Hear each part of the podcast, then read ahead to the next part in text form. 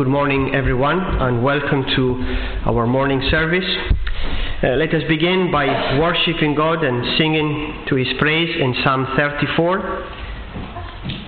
Psalm 34 from the Scottish Psalter, from verse 1 to verse 10.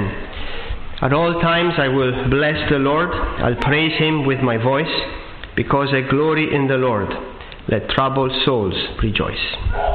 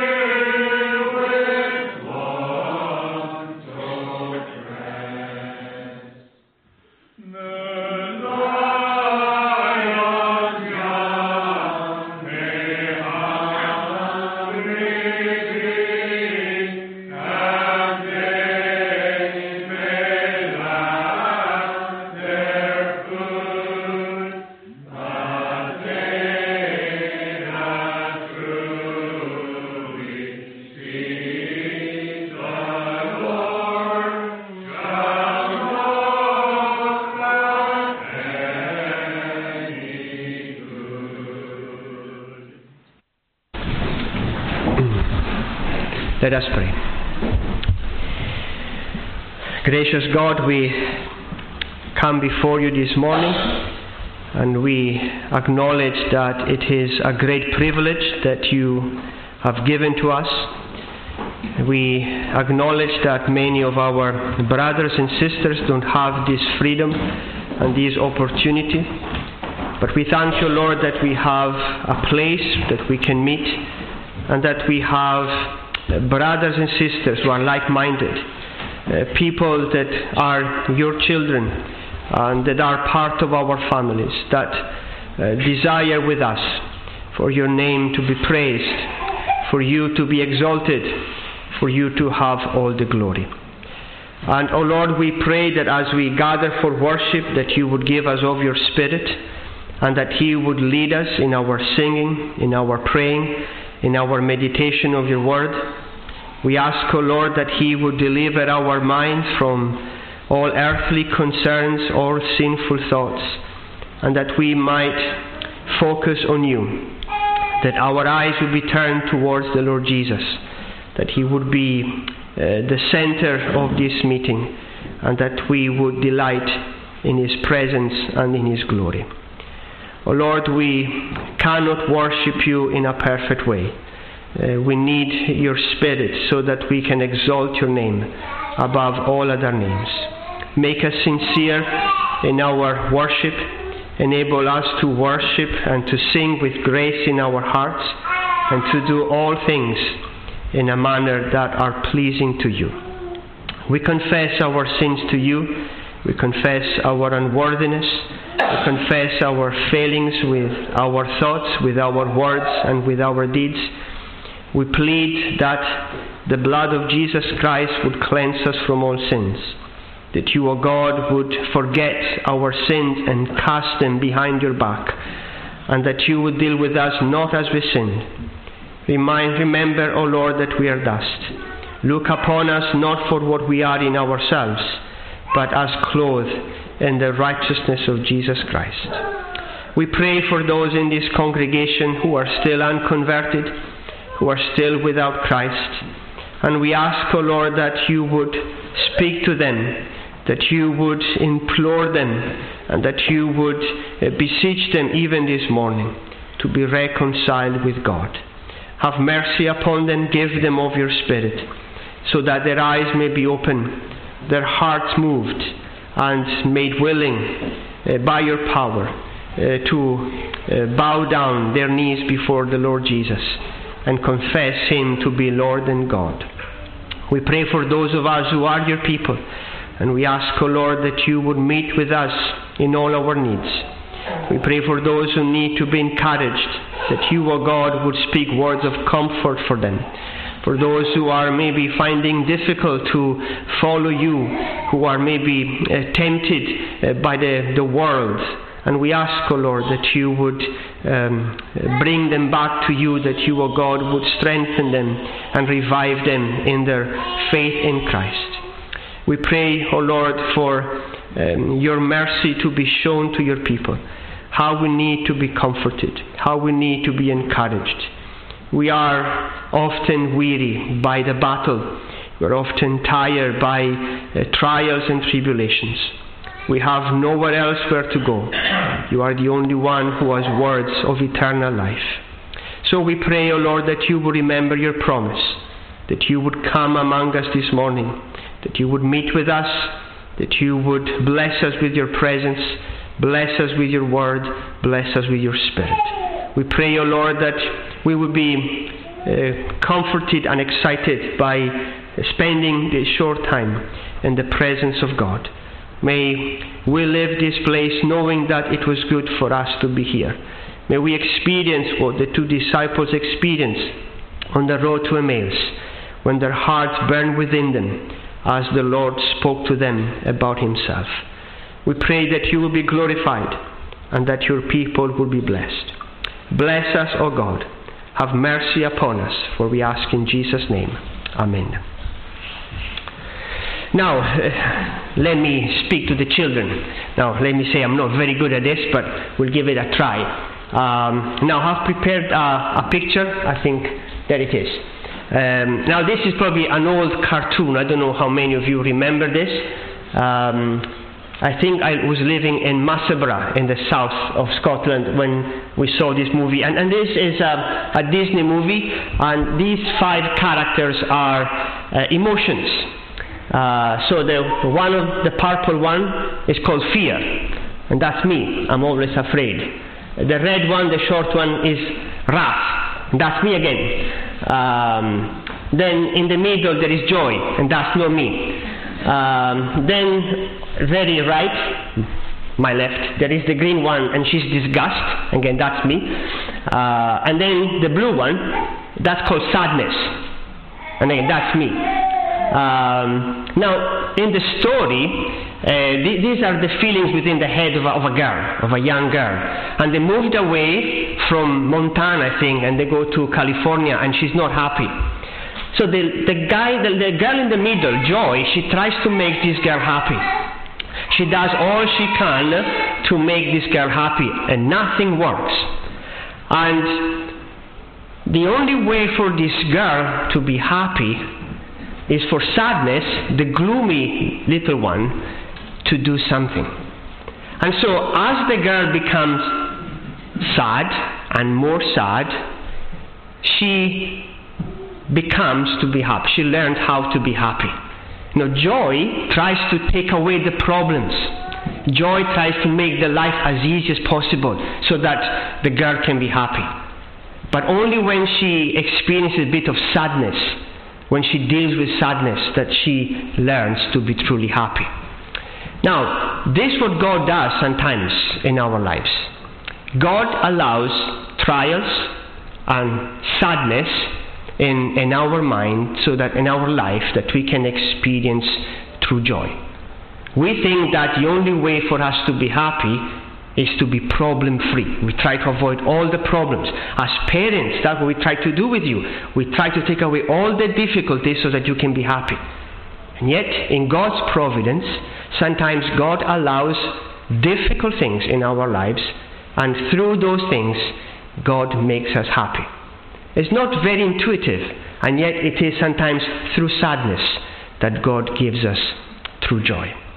And the Bible says that God um, works the good of His people through all things. All things work together for good. Everything, happy things and sad things, are part of God's way for us to have eternal happiness. Now let us sing to God's praise from Psalm 51. It's the Sing Psalms version that we're going to sing. We'll sing from verse 1 to verse 12. Oh my God, have mercy on me. In your steadfast love I pray. In your infinite compassion, my transgressions wipe away. Cleanse me from iniquity. Wash my sin away from me.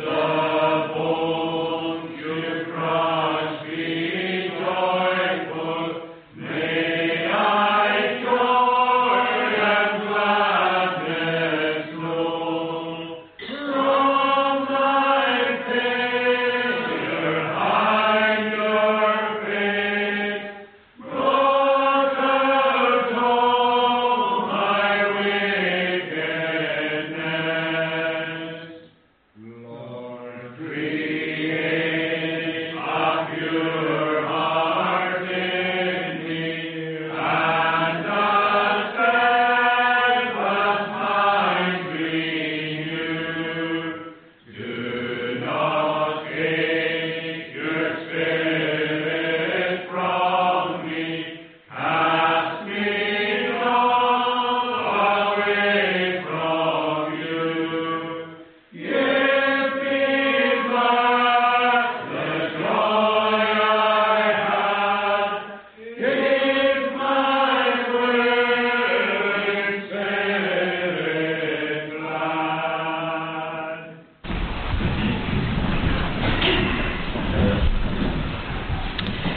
Let us worship God by reading in His Word in Isaiah chapter 40. Isaiah chapter 40.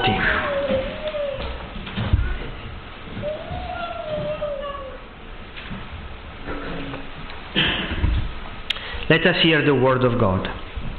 Comfort, comfort my people, says your God. Speak tenderly to Jerusalem and cry to her that her warfare is ended, that her iniquity is pardoned, that she has received from the Lord's hand double for all her sins. A voice cries, In the wilderness prepare the way of the Lord. Make straight in the desert a highway for our God. Every valley shall be lifted up, and every mountain and hill be made low. The uneven ground shall become level, and the rough places a plain and the glory of the Lord shall be revealed, and all flesh shall see it together, for the mouth of the Lord has spoken. A voice says, Cry. And I said, What shall I cry? All flesh is grass, and all its beauty is like the flower of the field. The grass withers, the flower fades, when the breath of the Lord blows on it. Surely the people are grass. The grass withers, the flower fades, but the word of our God will stand forever. Go on to a high mountain, O Zion, herald of good news. Lift up your voice with strength, O Jerusalem, herald of good news. Lift it up, fear not. Say to the cities of Judah, Behold your God. Behold, the Lord God comes with might, and his arm rules for him. Behold, his reward is with him, and his recompense before him. He will tend his flock like a shepherd. He will gather the lambs in his arms. He will carry them in his bosom, and gently lead those that are with young. Who has measured the water in the hall of his hand, and marked off the heavens with a span, and closed the dust of the earth in a measure, and weigh the mountains in scales and the hills in a balance? Who has measured the Spirit of the Lord, or what man shows him his counsel? Whom did he consult, and who made him understand? Who taught him the path of justice, and taught him knowledge, and showed him the way of understanding? Behold, the nations are like a drop from a bucket, and are accounted as the dust on the scales. Behold, he takes up the coastlands like fine dust. Lebanon would not suffice for fuel, nor are its beasts enough for a burnt offering. All the nations are as nothing before him. They are counted by him as less than nothing and emptiness. To whom then will you liken God, or what likeness compare with him? An idol? A craftsman casts it, and a goldsmith overlays it with gold, and cast for it silver chains. He who is to impoverish for an offering chooses wood that will not rot. He seeks out a skilful craftsman to set up an idol that will not move. Do you not know? Do you not hear? Has it not been told you from the beginning? Have you not understood from the foundations of the earth? It is he who sits above the circle of the earth, and its inhabitants are like grasshoppers who stretches out the heavens like a curtain and spreads them like a tent to dwell in, who brings princes to nothing and makes the rulers of the earth as emptiness. Scarcely are they planted, scarcely sown, scarcely has their stem taken root in the earth. When he blows on them, and they wither, and the tempest carries them off like stubble. To whom then will you compare me? That I should be like him, says the Holy One. Lift up your eyes on high and see. Who created these? He who brings out their host by number, calling them all by name. By the greatness of his might and because he is strong in power, not one is missing. Why do you say, O Jacob, and speak, O Israel, my way is hidden from the Lord, and my right is disregarded by my God? Have you not known? Have you not heard? The Lord is the everlasting God, the creator of the ends of the earth. He does not faint or grow weary. His understanding is unsearchable. He gives power to the faint, and to him who has no might, he increases strength. Even youth shall faint and be weary, and young men shall fall exhausted.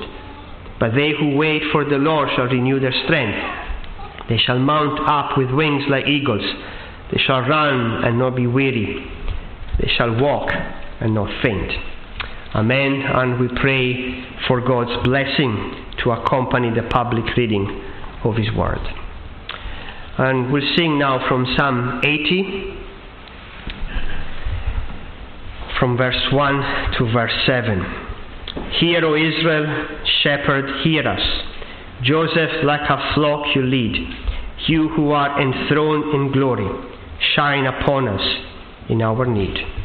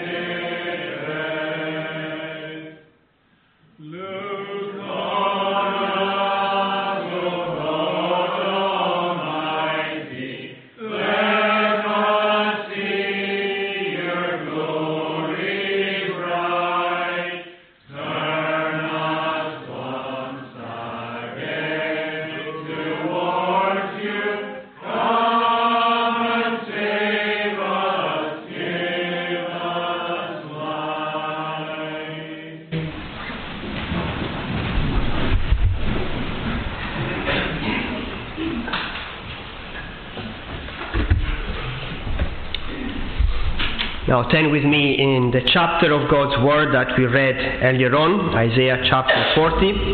And the text for our meditation this morning is in verse 9, where we read, Go on up, on up to a high mountain, O Zion, herald of good news. Lift up your voice with strength, O Jerusalem, herald of good news. Lift it up, fear not.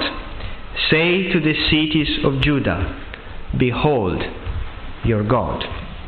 And with God's help, the, these final words of verse 9 are the words I want to focus on, where uh, Jerusalem is given the sermon to preach to the cities of Judah. And the sermon is, Behold your God. Now, the context for this is that the first 39 chapters of the book are chapters where God speaks both word of challenges, word challenge and word of encouragement. In the first 39 chapter, uh, Judah and Jerusalem are in danger because of Assyria. Assyria is the great enemy, the great risk. And the kings in Jerusalem tried different ways to be free from this problem. And God's warning and God's challenge to his people is don't trust in the help of men, don't trust in the wisdom of men, but trust in the grace and the power of God. And the, at the end of chapter 39, sadly, we see that the people of God and even the king who led the people failed. They failed to trust in God. They trust in Babylonia. They trust in men rather than trusting in God. And because of this, God tells Hezekiah, the king in Jerusalem, that because of their unfaithfulness, the people of Judah will be taken into captivity. So, in many ways, the first 39 chapters, although there are beautiful gems of encouragement, it's, it's very bleak and it's very uh, sad because it shows that despite the faithfulness of God, the people are unfaithful. And because of their unfaithfulness, they pay a very high price. And yet, like often happens in this book and in Scripture, out of nowhere, in the darkest moment of God's people experience, God has a message of hope. And so, after telling Hezekiah that his children and his people will be taken into captivity, at the beginning of verse or chapter 40, God says, Comfort my people. Comfort, comfort my people. Speak tenderly to them.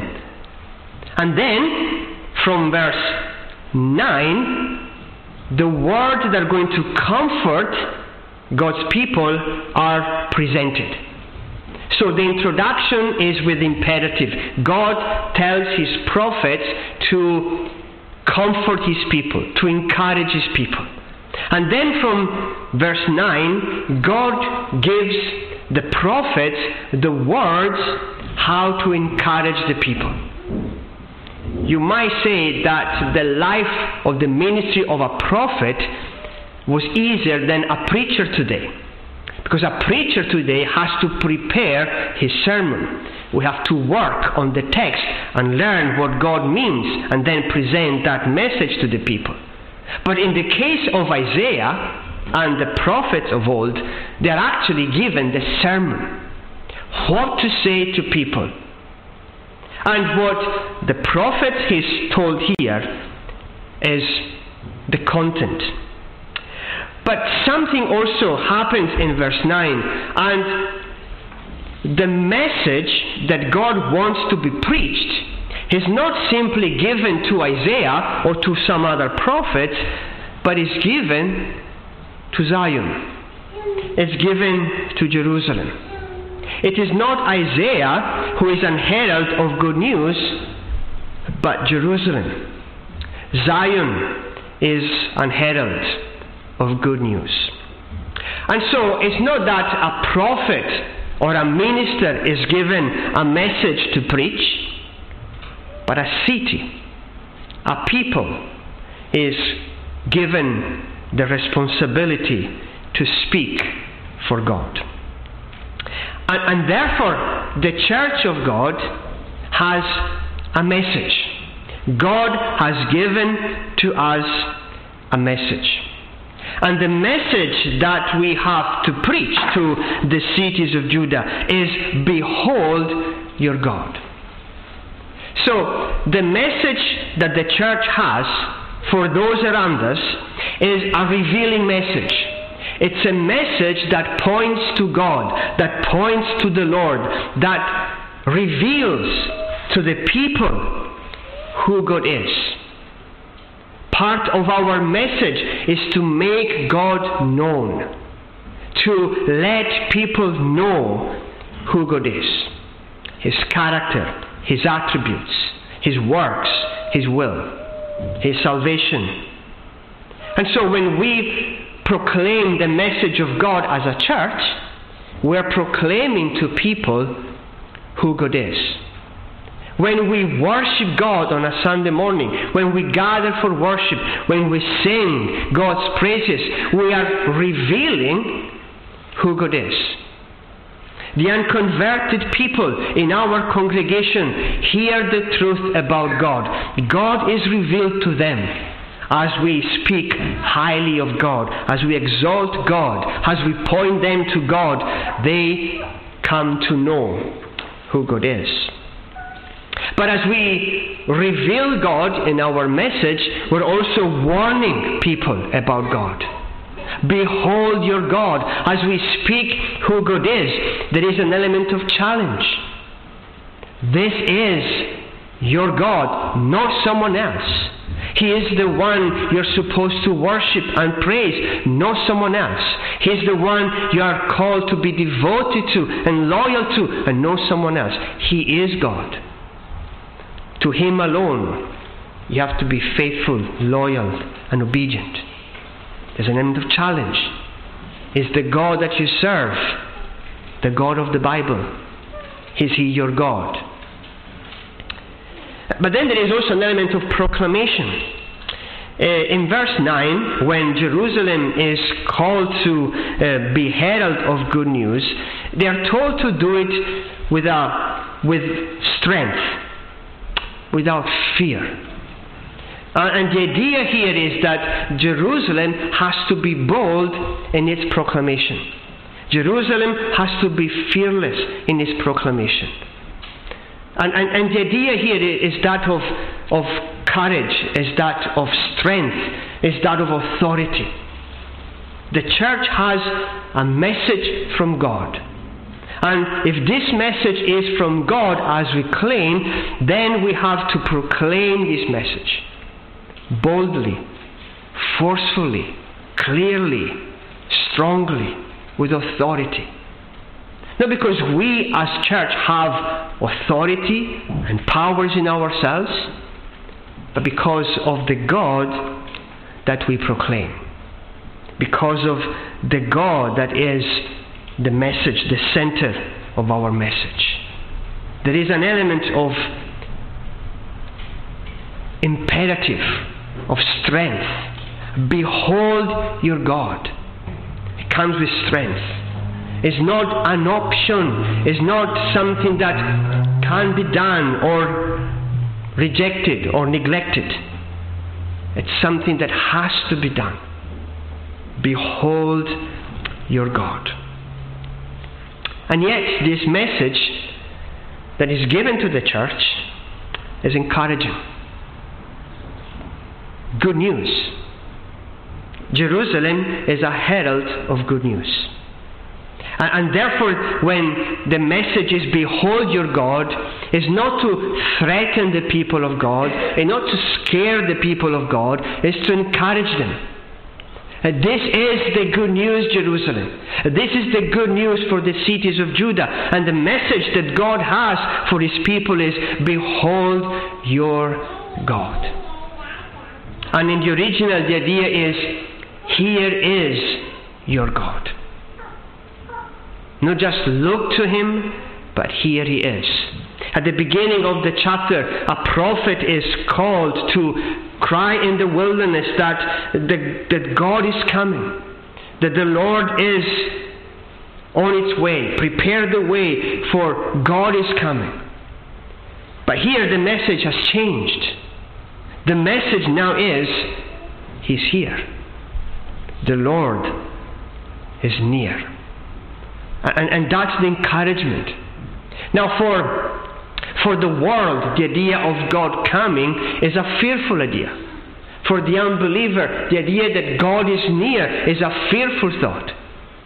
If we're honest, for us as Christians sometimes, the idea of God coming close to us, it's a fearful idea. But this message that God is near is not to scare us, it's to encourage us. God has come. We sang in Psalm 80 how the people of God plead for God to hear their prayers and for God to come to their rescue. And what Jerusalem is saying to the people is God is coming. God is here. Look to Him. Behold your God. And so you see, the book of Revelation ends Come, Lord Jesus, come quickly. And the Apostle Paul salutes the churches often with that encouraging words the Lord is near, the Lord is coming. That's not to scare and challenge the people, but to encourage them. Your enemies will be defeated. All the troubles will soon be over. God, the one who has come to save his people from Egypt, is now coming to save you from all your enemies. So the church message is an encouraging message. It's a positive message. It's a message of hope. Behold your God. That's the message. This is the message that we have to proclaim. But this idea of behold your God is not just the message that we have to proclaim as church. This is also the meditation of God's church. God is the theme of our thinking, of our meeting, of our worship, of our fellowship. Behold your God. And after saying these words, the, the, the, prophet is inspired to speak about God's attributes. And so, from verse 12 especially, God is compared with the idols that are worshipped by other peoples, by other nations. And God is revealed as vastly superior, much greater than all the gods and all the idols that are worshipped by men. He is the everlasting God. He is great, and the nations before him as like grasshoppers. Everything disappears in his presence. Everything lasts for a very short time, but he lasts forever. Even his word lasts forever. God is proclaimed. Behold your God. And, and therefore, God is described and presented and painted before the eyes of God's people. And by doing that, the people of God are encouraged to think about God, to meditate about God, to consider God's character and God's being. And how little, friends, we do this. God reveals himself to encourage his people. God comes to his people so that we can be encouraged by his presence, by his person. Behold your God. Look to him. That's the message. Look to him. Behold him. Trust in him. And yet we do so little of that. We look so much in other directions. We look so much within ourselves. How often, friends, as Christians, we try to encourage ourselves by looking to our own experience, our own feelings. Are we encouraged by that? No, we're not. It's by meditating upon God, His character, His glory, His beauty, that we find encouragement. The more we think of Jesus, the more we think of the Lord, the more our faith is strengthened. Behold, your God is we meditate on God, we think about God's character, but also we think about God's works. God is not just uh, an unmovable being. God is the God who intervenes, who comes. Behold, your God has come. That's a work of God. That's something that God is doing for the well being of His people. He comes. And that's what Moses had to say to the people of Israel when they were slaves in Egypt. Jehovah, the God who was, who is, and is to come, has finally come. The one who has made the heaven and the earth has come to your rescue, to help you, to save you, to deliver you. And so when the people are called to behold their God, they are pointed to the one who does things for them. Their Redeemer, their Savior, their God. The one who saves has finally come. And so, as God's people, we, we sing the Psalms. And have you noticed that often the psalmist remembers in his singing the works of God in the past? He's beholding who God is in some of the Psalms. In other Psalms, he beholds what God has done. And he finds encouragement. And he is strengthened to trust in God again for future deliverance. But also, when we think about behold your God as our meditation, is also his covenant the author doesn't say, Behold God, behold the Lord, behold Jehovah. He says, Behold your God. He's your God because you are His people.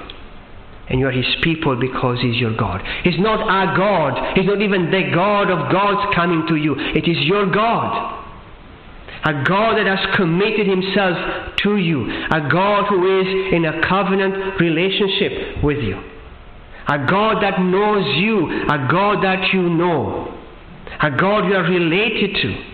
Is the God of your father, the God of Abraham, of Isaac, and Jacob, the God who revealed himself to Moses, the God of David, your God. And how often, friends, we lack trust in God because we miss this. We might think about the attributes of God, how glorious God is, how loving God is. And yet we do not find comfort and encouragement because we don't apply those glorious attributes to us. Yes, God is righteous and God is perfect and God is victorious and God is loving. But we don't apply these beautiful things to us. We don't think of God's righteousness as our righteousness. We don't think of God's salvation as our salvation. We don't think of God as our Father. We have missed we have forgotten that God is our God. And if God is with us, who can be against us? God is our God, the creator of heaven and earth, the one who is beyond understanding, the one who is never weary, is our God in Christ. So, behold your God is our message. Behold your God is our meditation. But thirdly, behold your God is also our joy. The people have been told about captivity. And when captivity happened, the Shekinah, the glory of God, left the temple. And that meant that God had left the people. The people were without God. God was not on their side. That's why they were taken. That's why they were defeated. God was not with them anymore. God had left them. God had abandoned them. The people were on their own. And therefore they experienced defeat, imprisonment, captivity. But now the message for the people is your God, the God you've been unfaithful to, the God that you had failed, the God has come. Your God is back. Here is your God. And that's the believer's joy that, God has come back. The Shekinah has refilled the temple again. The God who defends us, who is powerful and almighty, is with us fighting our battle again. We're not alone. God is with us. And that's the believer's joy, isn't it? There are moments in our Christian experience when the Lord draws near to us. When God is not just a word, when God is a person, when God is real There are occasions in our experience when we see something of God, when we feel God in our life, when His Word speaks to us, when prayers it's a little bit easier than usual. And that is our joy. When God is present, that is our joy. When God draws near to us, that what makes us happy. And our greatest complaint as believers is that we don't enjoy that as often as we would and we should. We often live as if there is no God. God is just an appendix to our lives. He's not the center and circumference of it. And because we tend to go astray away from God, He in His mercy comes to us. And the message of, to the people of God is you have tried to go away from God. You have tried to leave God behind, but He's running after you. He has come to you. You won't go to Him, but He will come to you. And here we are this morning, friends. When we think of church, we think about a sermon.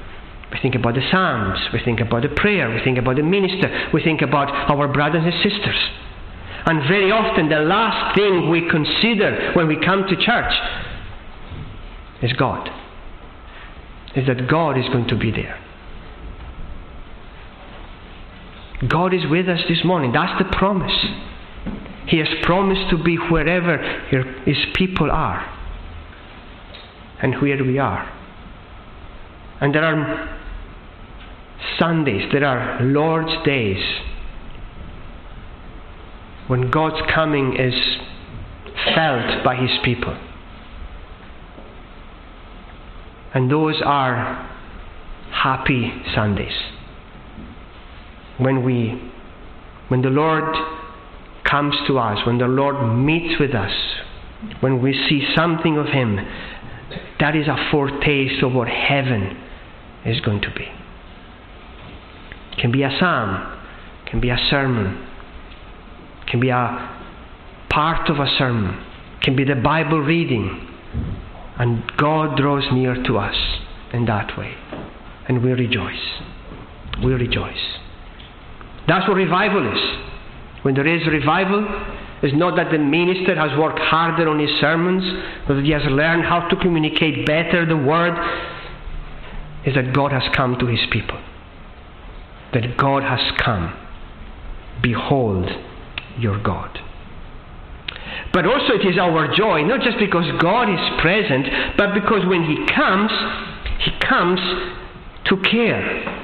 And so in verse 11, he will tend his flock like a shepherd. He will gather the lambs in his arm. He will carry them in his bosom and gently lead those that are with young.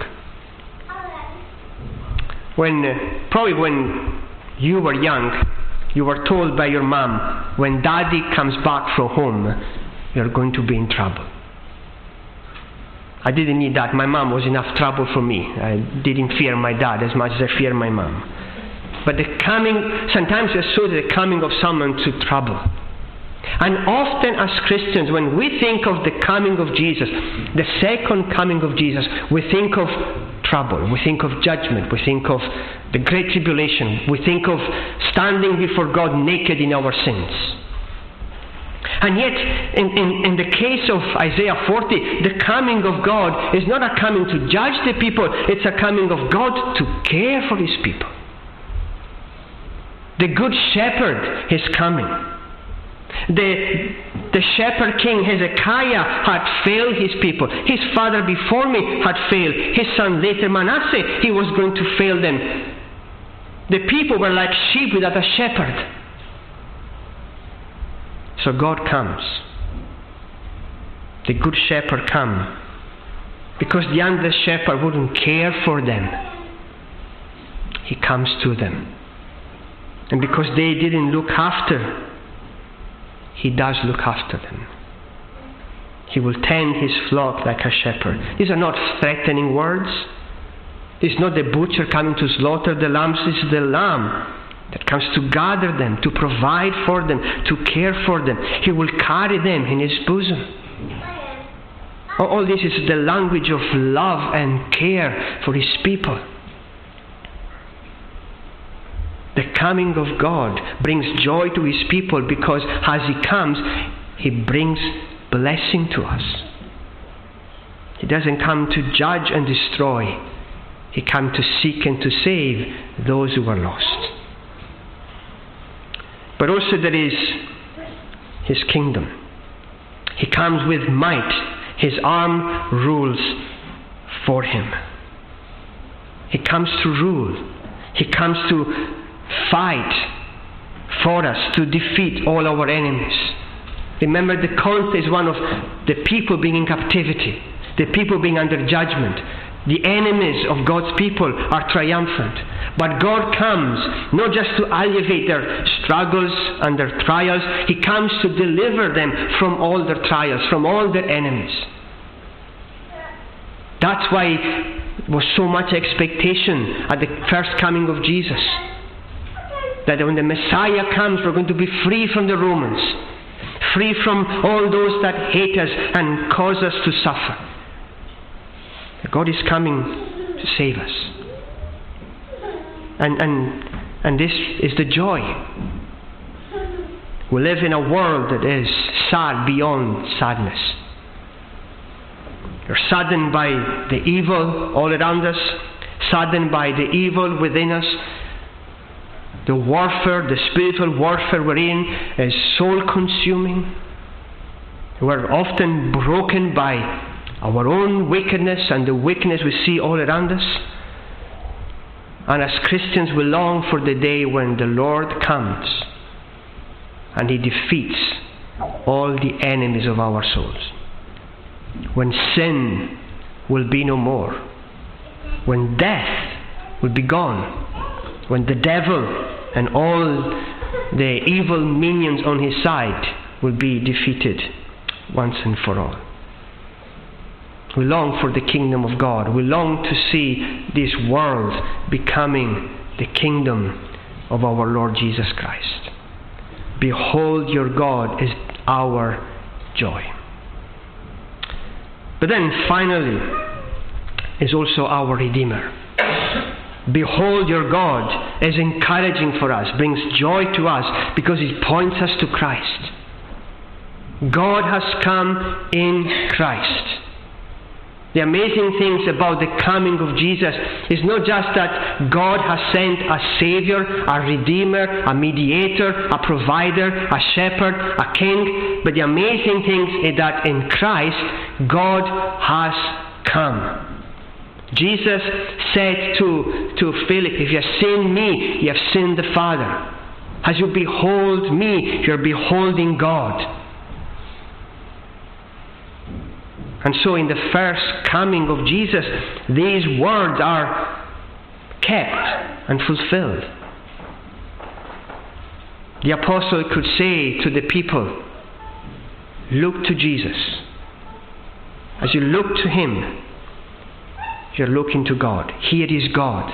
God has come in the person of Christ. He was the good shepherd who gave his life for his sheep. And that's not for the apostle, but also for us. He cares for us, he provides for us. But this, of course, will be even more fulfilled at the second coming of Jesus, when he will deliver us from all our enemies. And then, that's the message again. Here is God. Here is God. When Christ returns, often the, the Old Testament speaks of the, the, the end of time as the day of the Lord. And, and the, the, the, idea there is that the day when God comes, when God vindicates His people, when God delivers them from all their troubles, from all their sorrows. That's the expectation in Psalm 34. The, the expectation of, the, of God's people is that because God encamps around us, because God is with us, He will provide for us, He will care for us, He will give us all that is good. And you see, that is the language of the new heaven and the new earth. As God comes, goodness and mercy will come with Him, and He will give us all that is good. When God is with His people, when God returns to His people, he will give us all that is good, and we will be finally free. I often say to, to my people in Evanton, one of the most incredible things about the, the end of time when Jesus returns, when his kingdom comes and we're going to be there in his presence, is that sin will be no more. I can't imagine having my mind free from sin. Imagine having just pure, holy thoughts. Imagine just having good, holy feelings.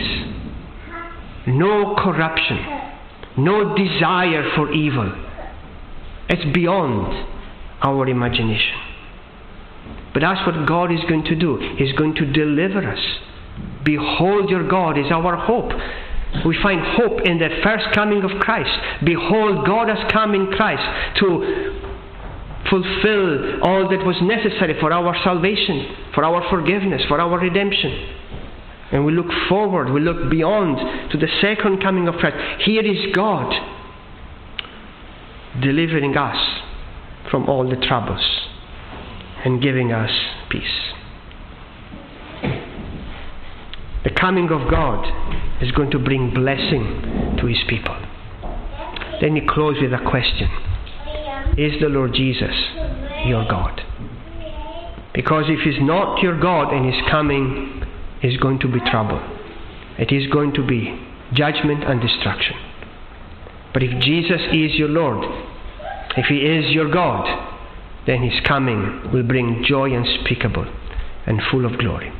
Let us pray. Gracious God, we thank you that you have come in the person of your Son, uh, that you have met with us, that you have lived with us, that you have become one of us, so that we could have fellowship with you. We could be your people and you could be your, our God. We pray, O oh Lord, that each and every one of us would find in Christ all that we need, that He would be our God and our Savior. In His name we pray. Amen. Now let us bring this meeting to a closure by singing from Psalm 23. It's the Scottish Psalter version. The Lord my shepherd, I'll not want. He makes me down to lie in pastures green. He leadeth me the quiet waters by.